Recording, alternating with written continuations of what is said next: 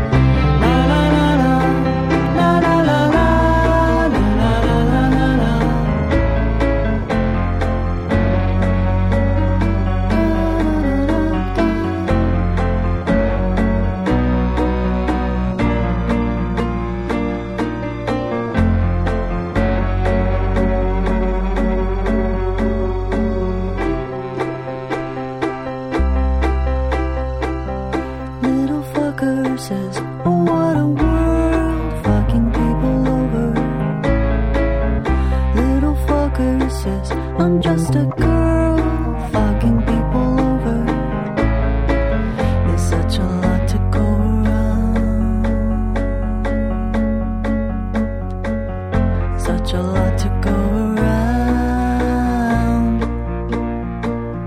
There's such a lot to go around.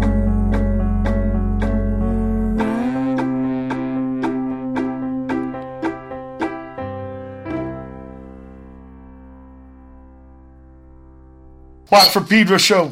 Back with Brother Matt. Brother Matt, Yes, thanks. Being- overdue. Yeah, being on board once again. Overdue. Uh, I think the last show we did together was Sep- September 8th. So yeah, it's overdue. Partner two months, yeah. And in fact, because of uh, all the people doing music out there, me wanting to see what's up, October had nine shows. Wow, we. And I think Sept had record, six. huh? Yeah, Cool. absolutely. Sometimes it'd be nine for the half the year, huh? Next of you're going to be going like that. daily. Yeah. um, I don't know, brother. But uh, remember that one time you had a notion about video? Oh yeah, yeah. You wanted to do these shows Yeah. like with the pictures. Yeah. that would have uh, been a whole nother problem. you can't do it naked. no butt floss bikini.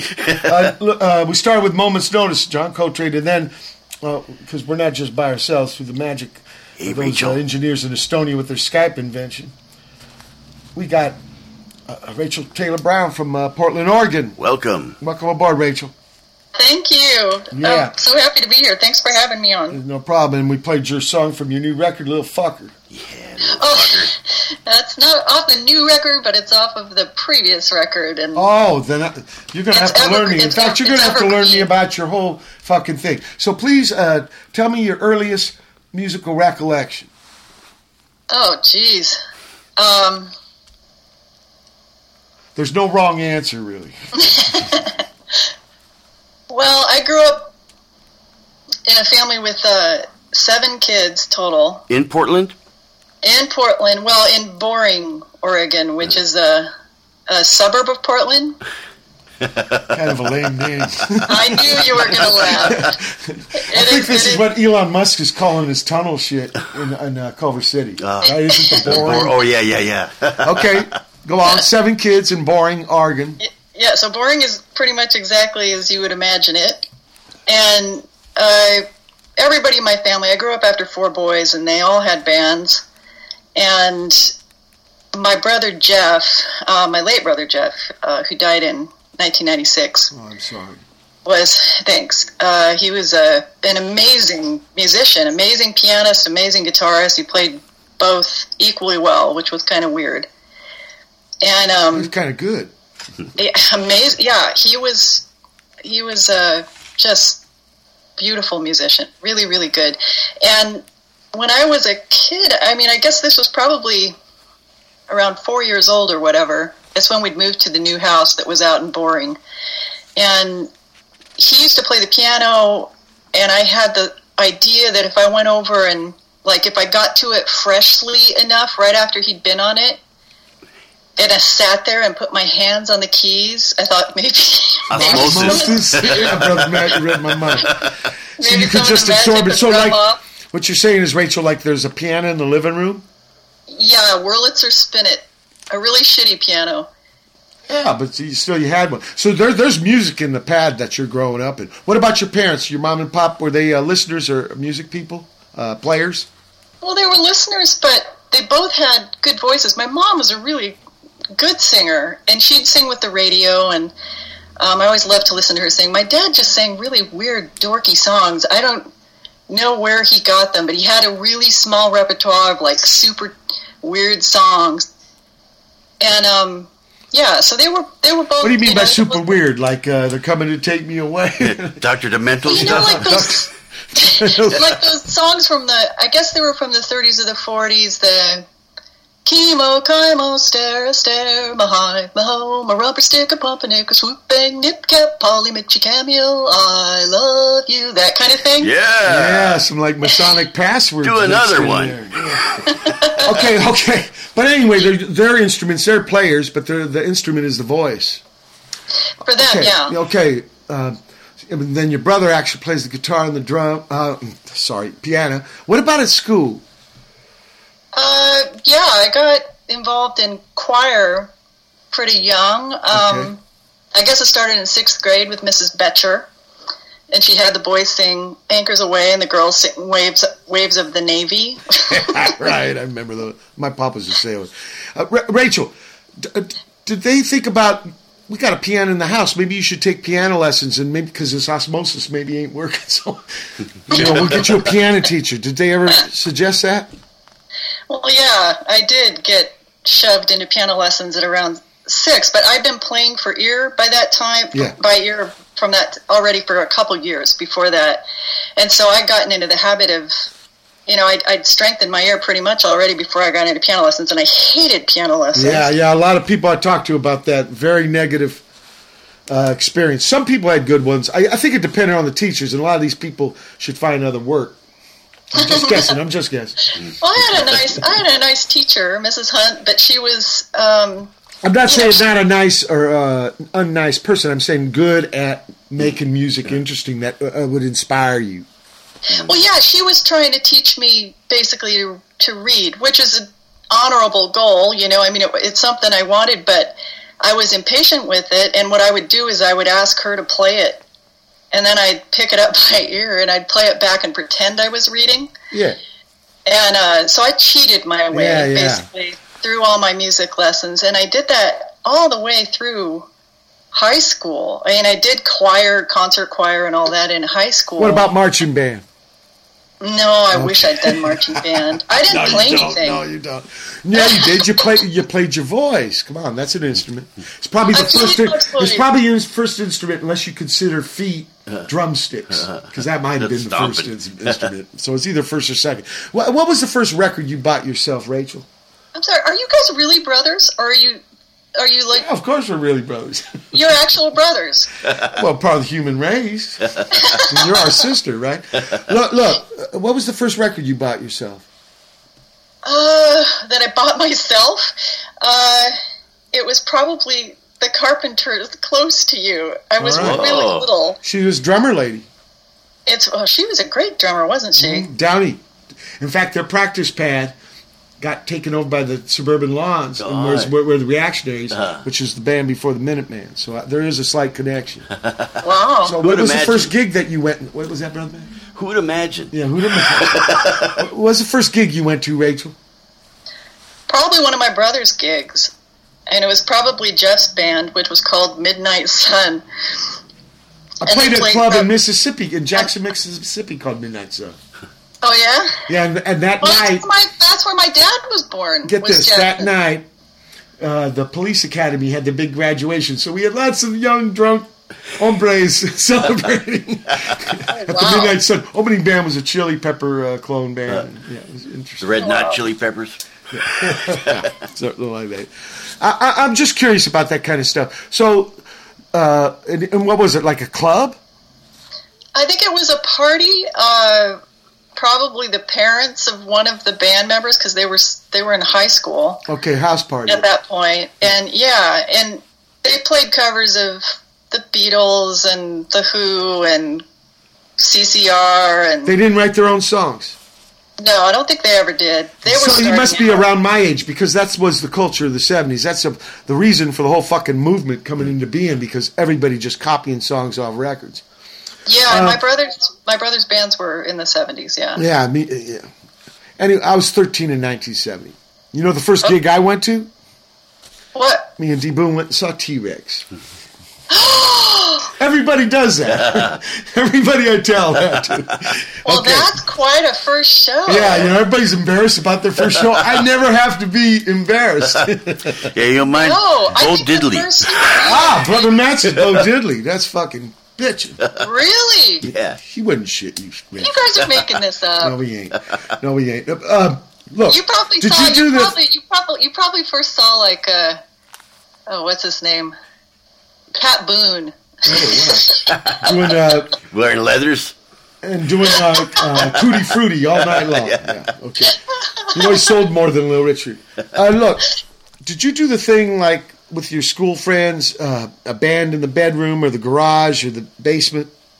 Oh, never. My brothers did, and I Yeah, got I to understand sing. that. I got to sing with their bands. You know, I, they let me sit in, and actually, they started when they knew I could play things by ear. My my brother's friends um, who were in the band would ask me to, like, when they started getting married and things like that, they'd ask me to learn things by ear to like play at their weddings. So, Oh, to bring you into the band. yeah. Okay, like pinch hitter, Well, no. Utility player. with- no, I, I I would get to play with them maybe when they were practicing in the basement. That was it. One of my brothers was a drummer. Okay, placeholder. Yeah, I was a placeholder. Well, thank you very much. Here, I want to play this song, "Me Hurting You." Okay.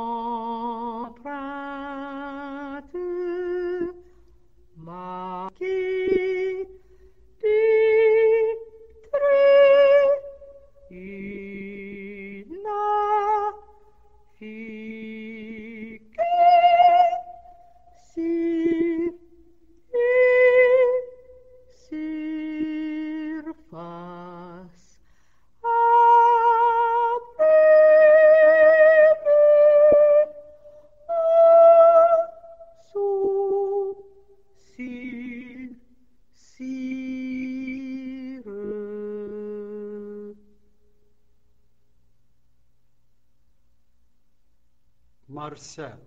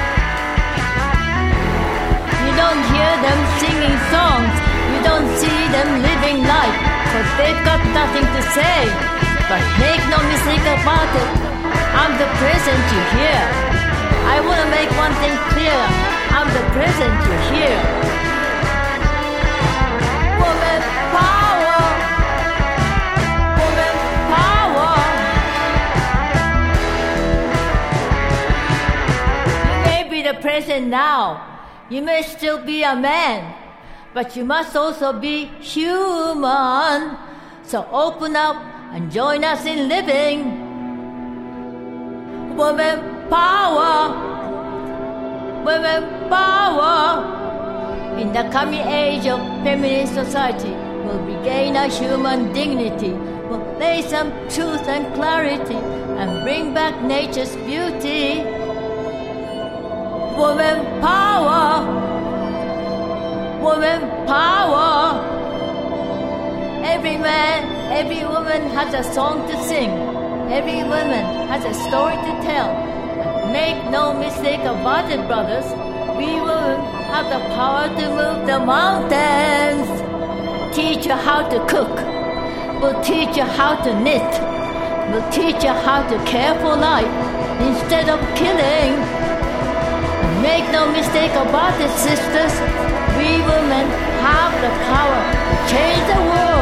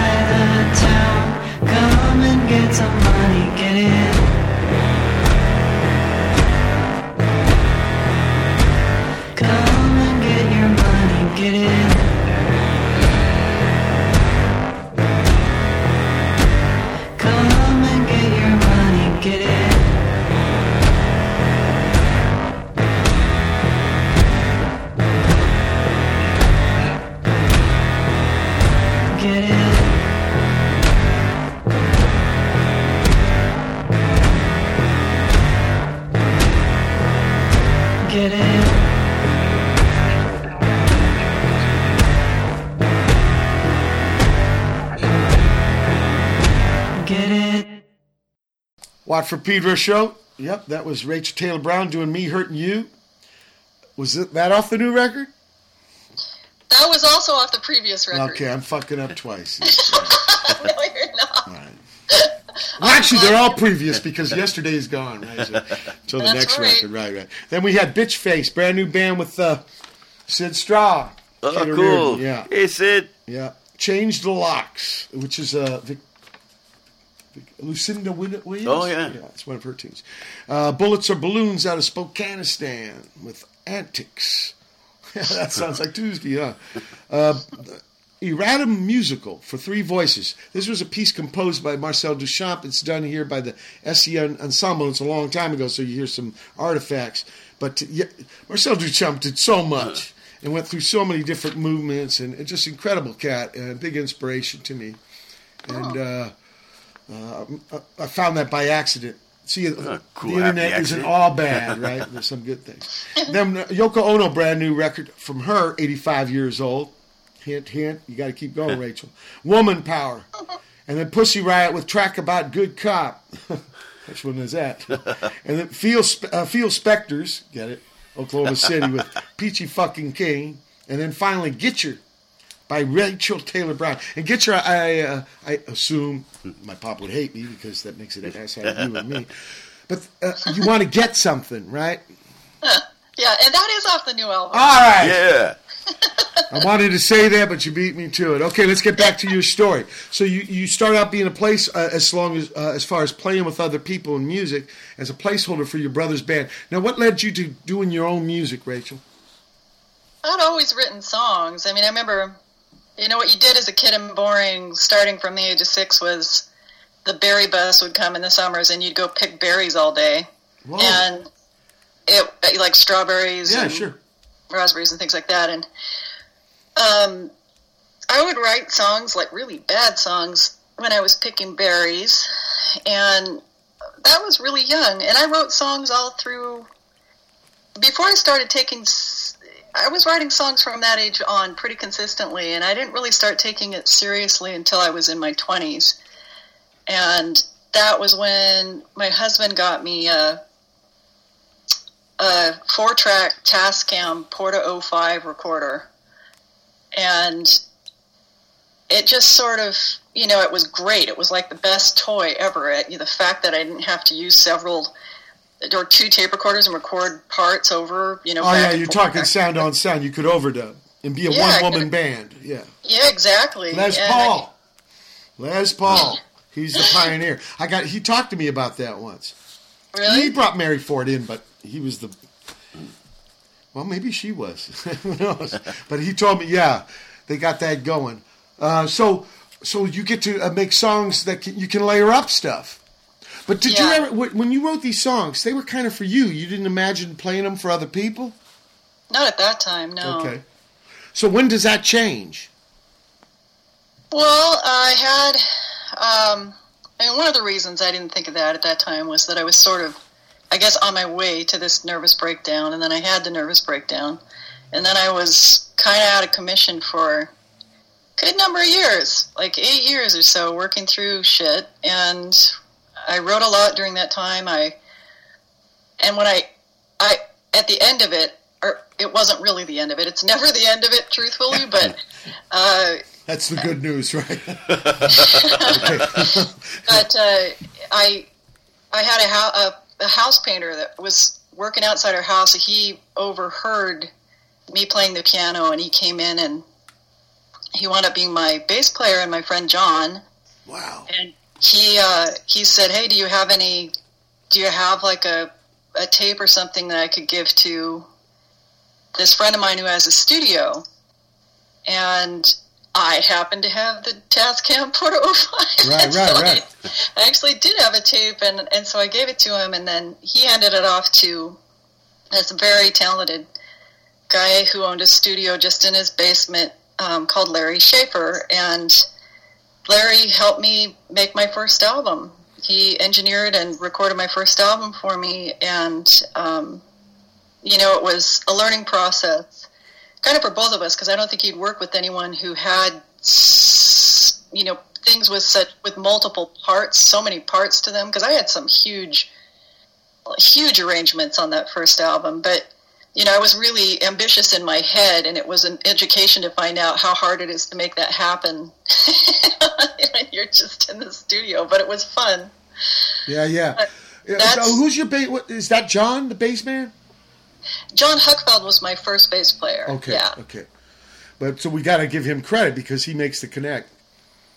Oh uh, yeah, I definitely I try to give him credit all the time But, uh, because no, I mean right here at the moment. yeah. That's of course, of course. But uh, uh, what about? So you hadn't done a gig yet? Oh no, I've done a gig. I've done a lot of gigs. Okay, no, no. At that point, Oh well, yeah, I've done a lot of gigs because I. well, I tell me about your first gigs because what what I understand is you're writing songs, picking berries, then the uh, problems. So you're still writing songs during the problems, and then you found a house painter who connects you for your first record. But I, I didn't hear anything. Uh, yeah, about gigs. Tell me about your first gigs. How, how those Well, happen? I when I did, you know, I I started out doing like theater and musical theater. I played Amaryllis and Music Man when I was in sixth grade, and then I got shoved by, you know, or encouraged by. Encouraged is a better word than shoved, but Maybe. uh, choir directors and things in high school into my senior year in high school. I got my choir director wrote a note to my parents and said, "You should get her in voice lessons." And I started taking voice lessons with this teacher who'd who'd moved to Gresham. She'd won a Metropolitan Opera auditions, regional auditions, or no national auditions, and I lucked out. She was a really great teacher, Susan St. John, and I, like I told you, faked my way with my ear, which is very strong. But I made that. I faked my way through music Okay.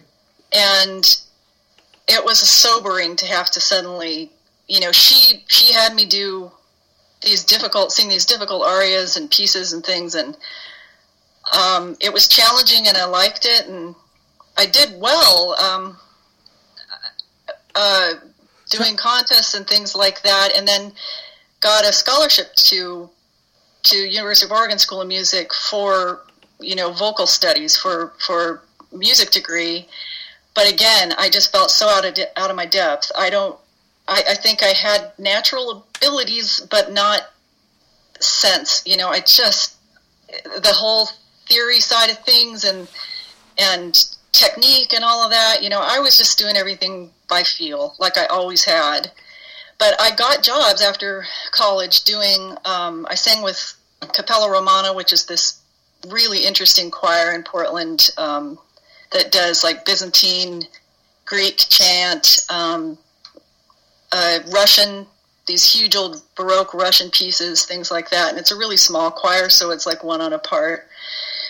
And traveled with them and toured with them, and I, I sang with other um, like early music orchestras and choirs and ensembles um, during that time that you're talking about. That's the you know murky time. You didn't know what I was doing, so I did a lot of performance during that time, but I wasn't performing my own music. Yeah, as a side woman, um, uh, kind of thing. Yeah, exactly. I guess a, a, a member of a choir isn't really a side because a choir means a group of people.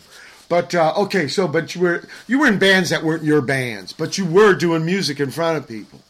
That- a yeah, lot. Yeah. Okay. Yeah. So what was the first, uh, you know, Rachel Taylor Brown gig? Doing Rachel Taylor Brown music. Well, it was after I, you know, like I was telling you, I'd been in this. I I really was holed up in my house for years. I, I didn't. For me to to work through what I was working through, I had to be by myself because if I was around people, I'd just automatically slip into that default setting of, you know, I don't know, asking about them and you know all the things you're taught as a girl to do. You know, it's I just I had no energy for the usual type of conversation. Yeah, yeah, yeah, At that point, I was so low that I I basically just needed to sit like a lump, and I wrote a lot and I I worked through things a lot, but uh, I was seriously depressed. I mean, just really, really, really low. And so when I when John called me out of the house, you know, and gave my tape to Larry uh, to to record, I I was really shaky. I mean, I just I hadn't even really been out, and so the first gig that I did was an open mic at. They're encouraging, and it was. I was just super, super, super nervous, even though I'd performed a lot, and um, yeah, and that was so that was my very first. If you that that's not really a gig, is it? That's just No, no, that's a gig. That's a gig. You know, well, us, me and D. Boon, we sp- decided to split the world into two categories. There was gigs and flyers, and everything that was wasn't a gig was a flyer to get people to the gig. So that, that's bitching. And you what? Big love to John and Larry. Very grateful to them. Look what they ended the first hour of the November 4, 2018 edition Watt for Pedro show. Special guest Rachel Taylor Brown. Hold tight for hour two. Yeah. November 4, 2018, it's second hour of the Watt from Pedro show.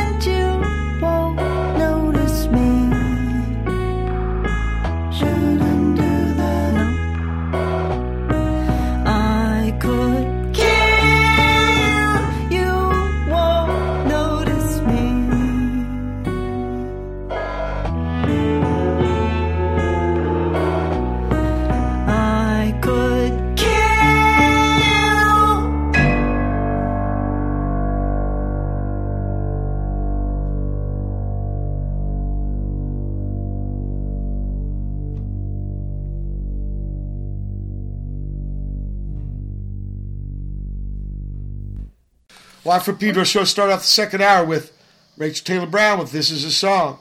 Cat Power with Nothing But Time. In Zaire, that's got uh, Fratello States coming in January. Third Il Sogno del Marinaio album at Casa Oh, bitchin'. Cool. Gonna be here seven days. Awesome. Very cool. Yes. And not as cold as Bologna. You believe it or not, it gets fucking cold. Yeah, Jesus. Uh, the Eternals with Silhouette. And finally, Rachel Taylor Brown with Susan Storm's Ugly Sister. Uh, so, uh, you do this first record. And uh, do you start performing it in front of people? You know, uh, you want to put together a band? I actually performed started performing pretty frequently after that after Okay. i did that open mic Yeah. that led to um, a gig at that place and a weekly and so and that was just solo that was me i was playing guitar mainly at that time even though piano was my main instrument i was not i'm not a very good guitarist but uh Easier to carry around. pardon Easier to carry around. a lot easier. Uh, but yeah, so I started doing a weekly, and then I picked up another one, and then John, who I mentioned, Painter Man.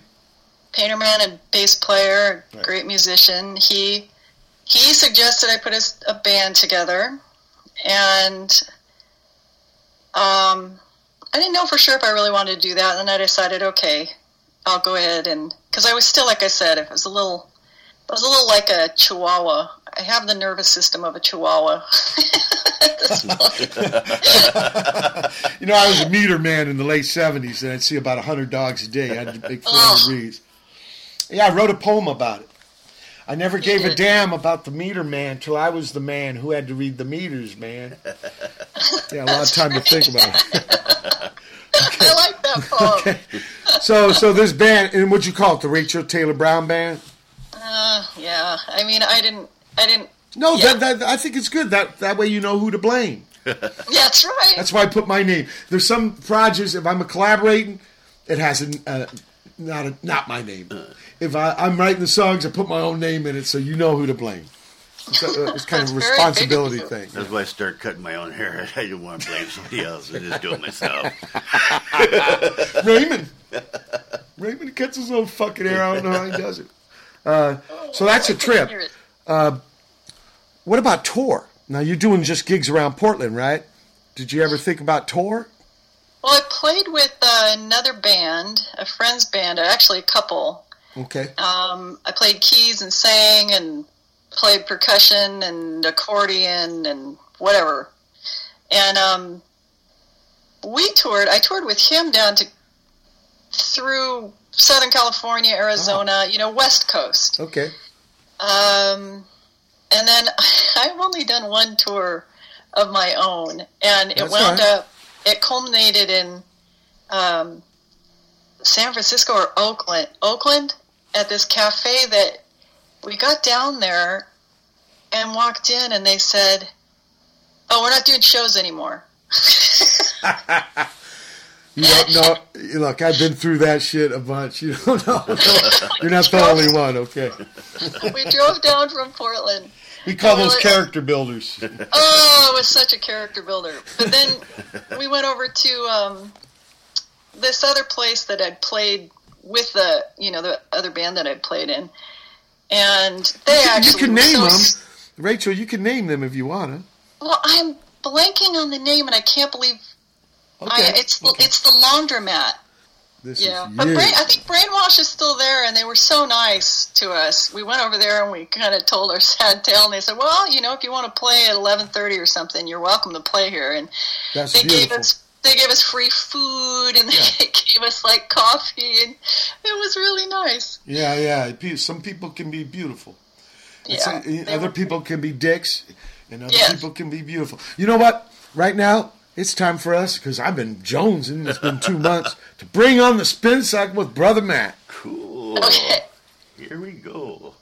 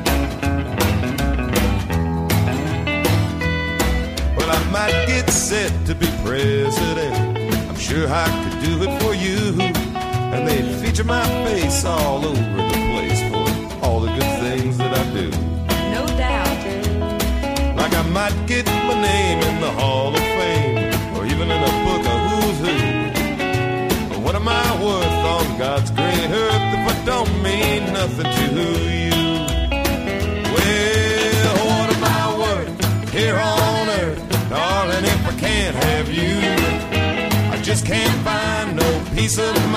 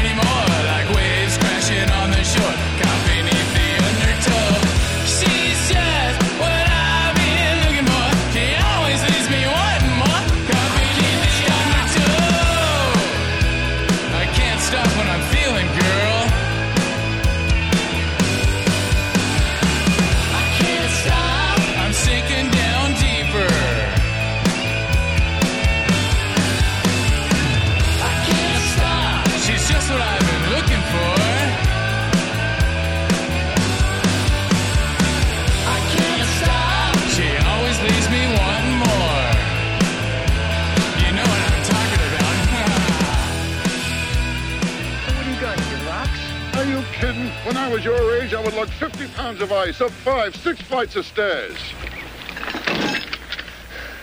So what? So what?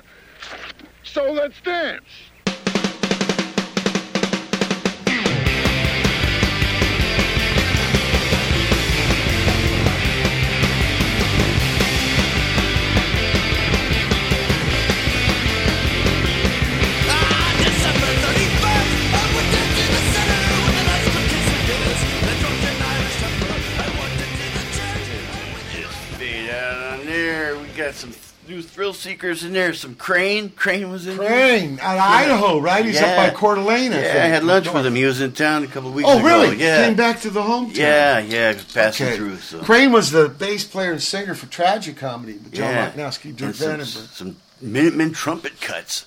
Right, right. He's on uh, every song on Project Mersh and half of uh, what Buzz Howl under the influence of Heat. Mm. Great, great cat, and uh, he moved up there. Yeah, seems like life's treating him pretty good out there. Yeah, his health. Yeah, is still kind of tri- big? Uh, he's he's not as, as big. Probably. Good, good. He's going to Europe a lot because he got a girlfriend over in Amsterdam. Okay. So uh, they keep flip flopping. You know, there was one improv project I did with him. I found a, a tape of it called Faux Fum.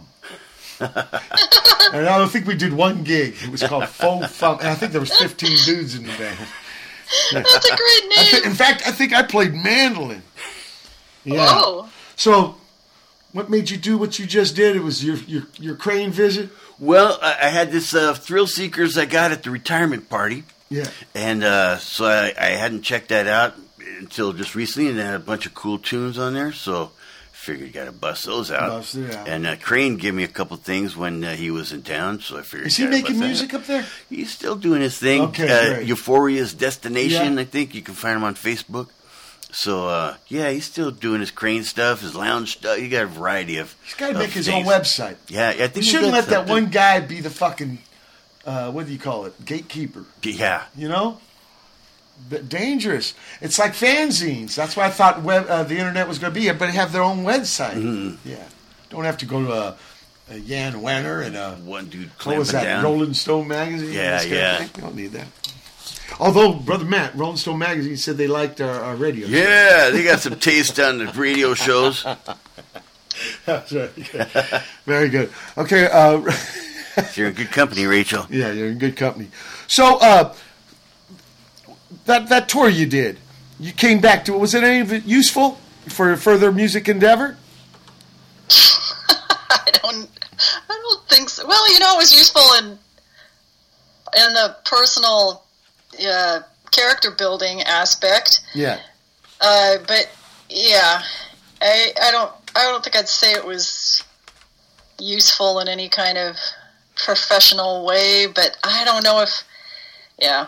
What what I've always come to understand is whenever you do a gig, it's kind of like practice for the next gig. Yeah. okay. There's So always no, some- it's never wasted. So tell me about this, the uh, the actual new record.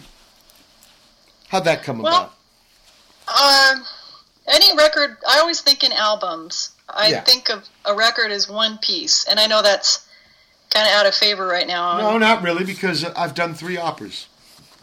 Yeah, you know, I read that, and I think that's so interesting. I actually would love to ask you more about that because, uh, Well, the I idea that you can't say everything in one song unless it's a big song with a lot of parts. and I feel the same way. Yeah, I feel the same way, and that's how I tend to think in albums.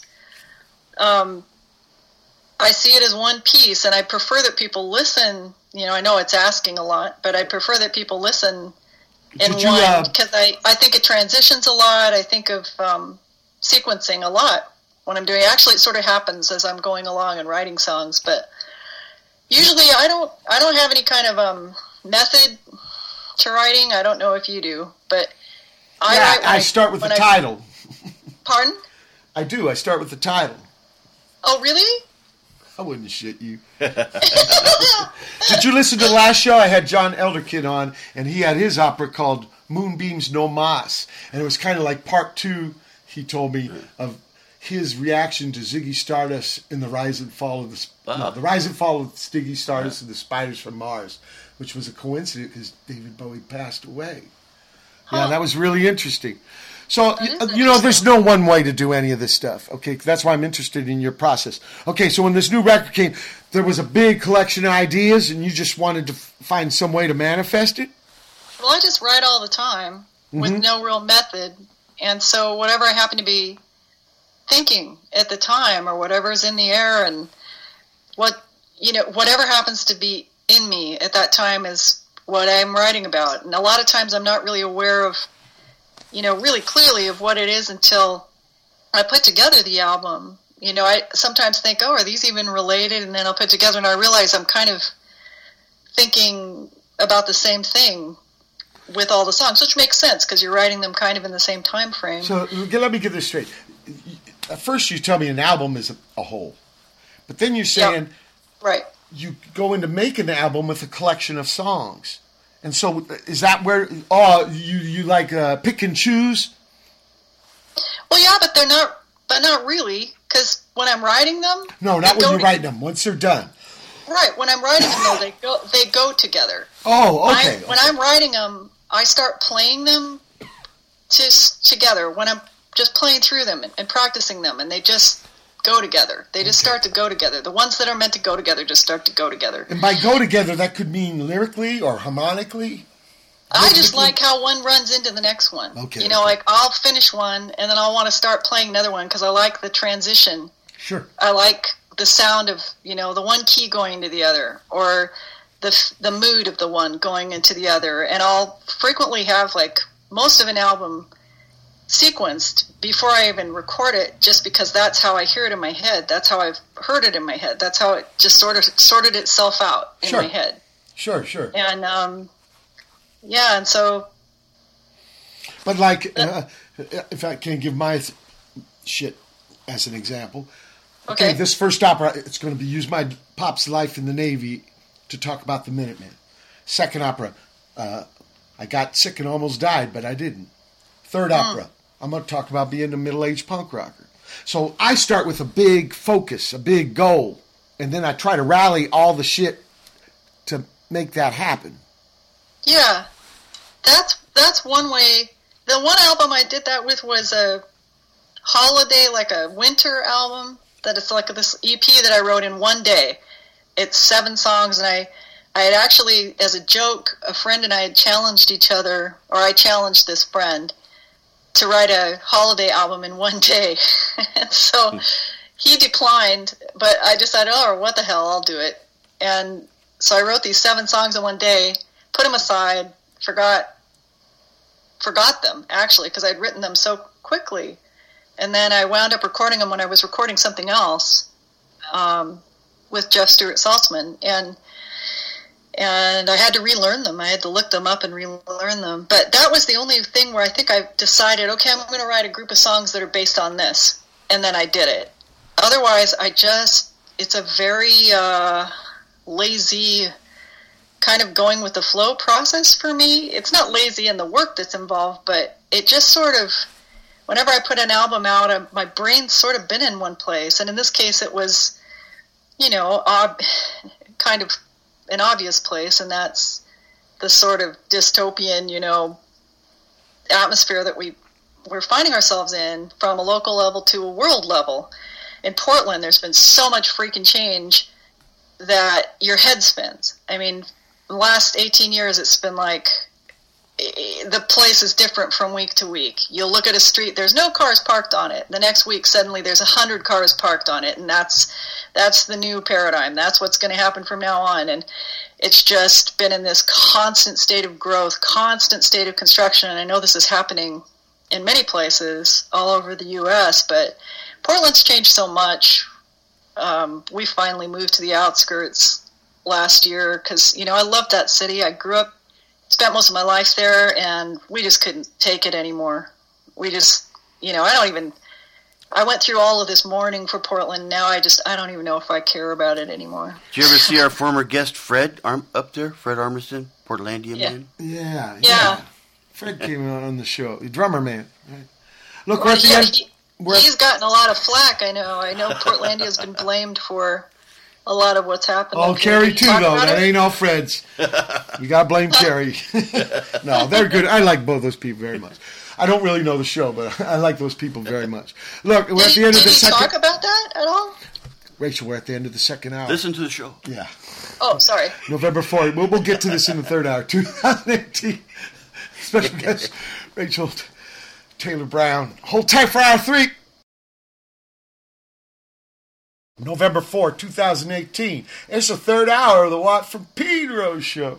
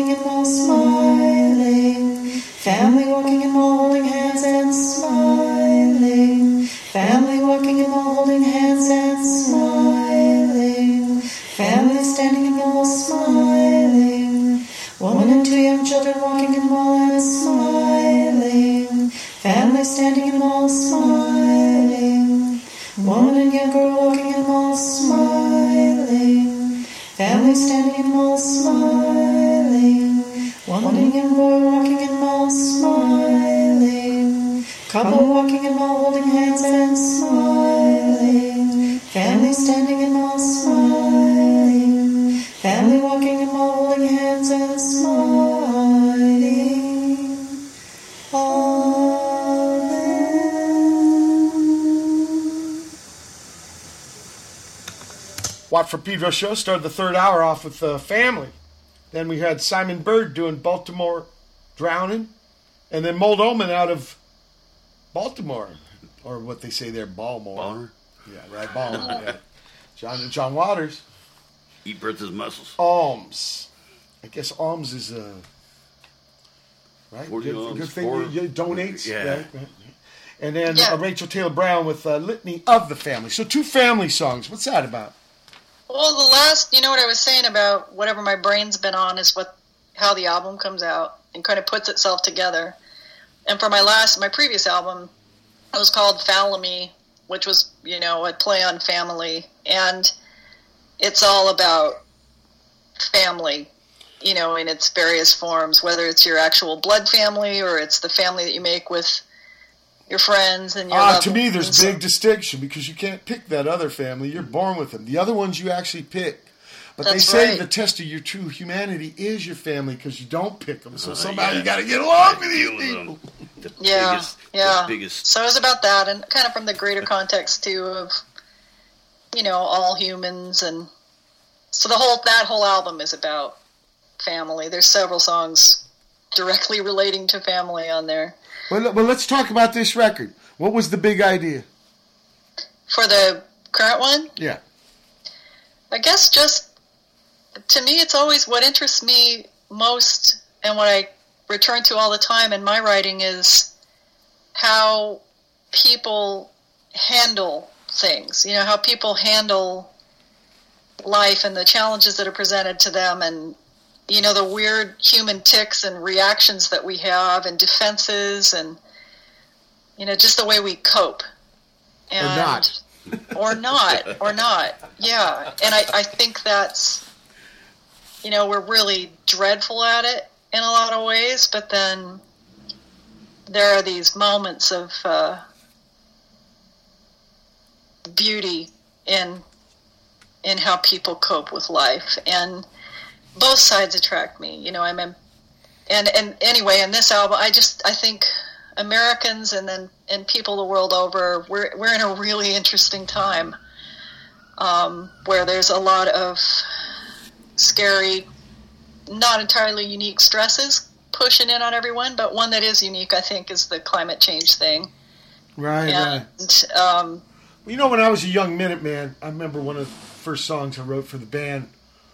One of the lyrics was, uh, yeah, I, I, I try to go to work and I keep thinking of World War Three. I try to talk to girls and I keep thinking of World War. I think there's always been some stressy kind of things. I was only 22 years old. I, I hadn't really written many songs. I was new at it, but that's a great that's a great song. it's called Paranoid Chant. I don't know. It was uh, the the last song.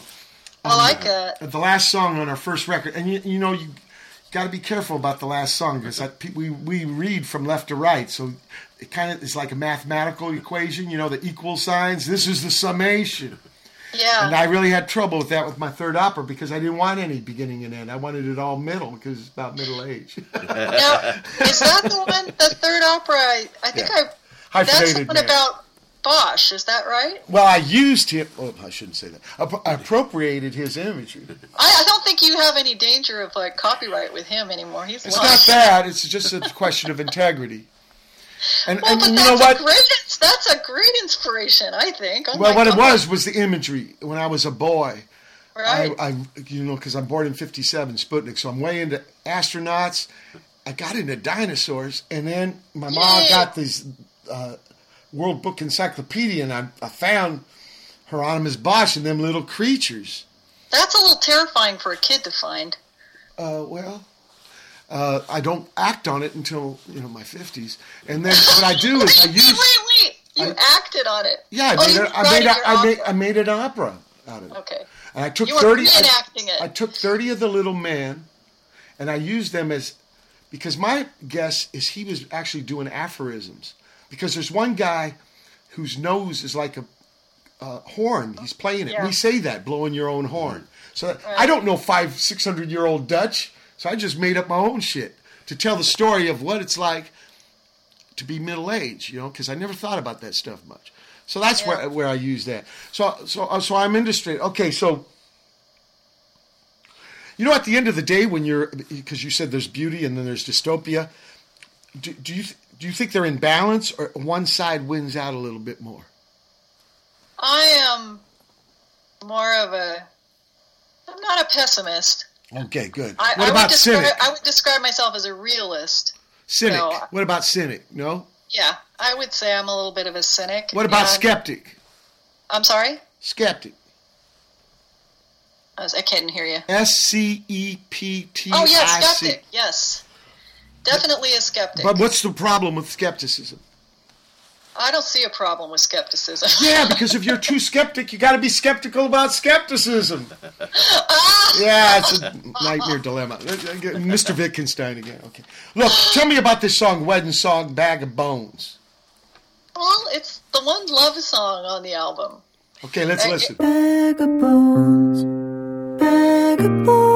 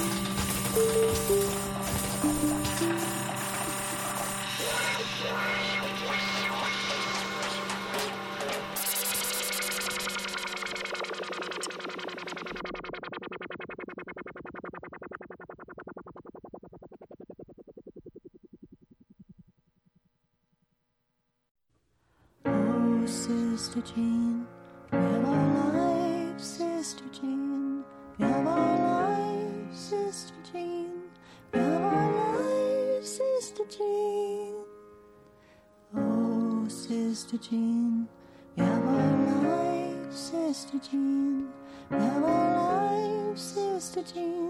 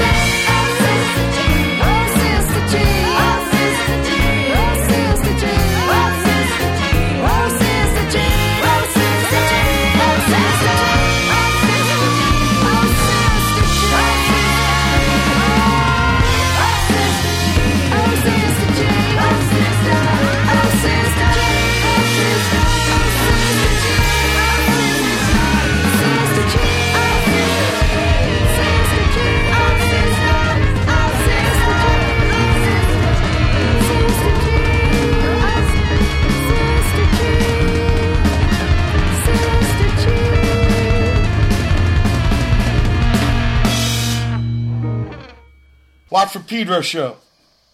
Rachel Taylor Brown with the only love song from the album, Wedding Song Bag of Bones. Then uh, Kuruucrew out of Tokyo with Summer Galaxian Explosion. Now out of England with uh, London, A Good Natured Serpent. And finally, Sister Jean, Rachel Taylor Brown. Rachel, what's your future plans? Oh, geez. Do I have any future plans? I don't know. That's why I asked you. Um, I just try to get down what's in my head. I write constantly, and I love writing. I love the whole process. I love getting an idea and sitting down and writing it.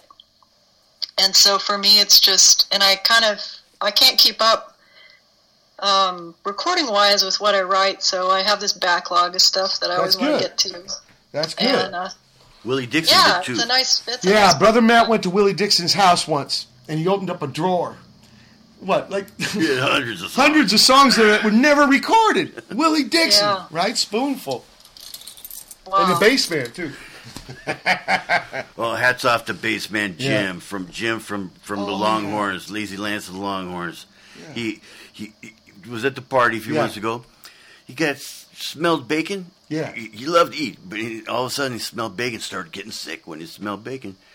He had pain in his back. Yeah. They said, "Oh fuck, you got What? you got pancreatic cancer, lung cancer, liver cancer. Oh, you only shit. got three months to live, and he only had like less than three weeks." And he smelled bacon, and then when he when he would smell it, it would make him sick instead of like digging on it. And it's know, trippy because Lance Law, this man Lance- has had so much tumors Yeah. cut out of him. He survived. Stage four, seven tumors. Oh, people, we don't. So, so you know, I think the lesson to be learned here, Rachel, brother Matt, we don't know how much time we got. Yeah, future So we gotta pack it in. We Gotta gotta, pack it in. future so if you're building now. up a backlog, that ain't a bad thing.